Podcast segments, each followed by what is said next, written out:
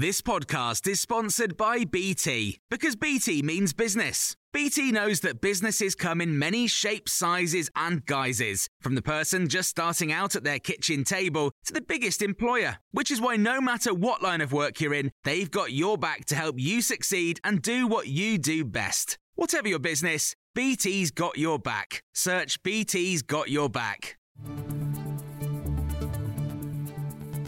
This is your Times evening briefing for Friday, the 28th of April. Several teaching unions are prepared to take coordinated strike action this autumn. Four unions have come together to say the Education Secretary should be working with them now to end the dispute. The government offered teachers a £1,000 one off payment for the current school year and an average 4.5% pay rise for staff next year following intensive talks with the unions. Meanwhile, the GMB union, which represents ambulance workers and other healthcare workers, has voted to accept the government's pay offer. However, the union Unite has voted to reject that same offer, albeit by a slim majority of 4%. Its national lead officer, Onay Kasab, told Times Radio their stance is popular.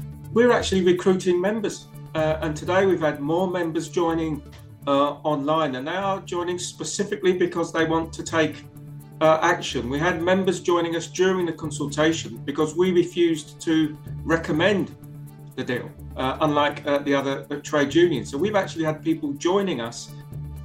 The Prime Minister said there is an established appointments process already for the role of BBC chair when asked if it will continue to be a political appointment. He was responding to the resignation of Richard Sharp, who left after a report said there could be a perceived potential conflict of interest because he tried to help Boris Johnson secure a loan. The report did say his role was limited, but the Shadow Culture Secretary Lucy Powell told Times Radio what she would have done if she was in government. He has caused a serious reputational damage to the BBC, which is the very reason why he's supposed to disclose it uh, in the first place. And he's been unable to carry out his job as the chair. If I was the Prime Minister, or if I was the uh, secretary, the culture secretary, I would have sacked him uh, there and then. I don't have the power to do that, Which but what I did have the you. power to do, I, I had the power to to ask for this to be properly investigated.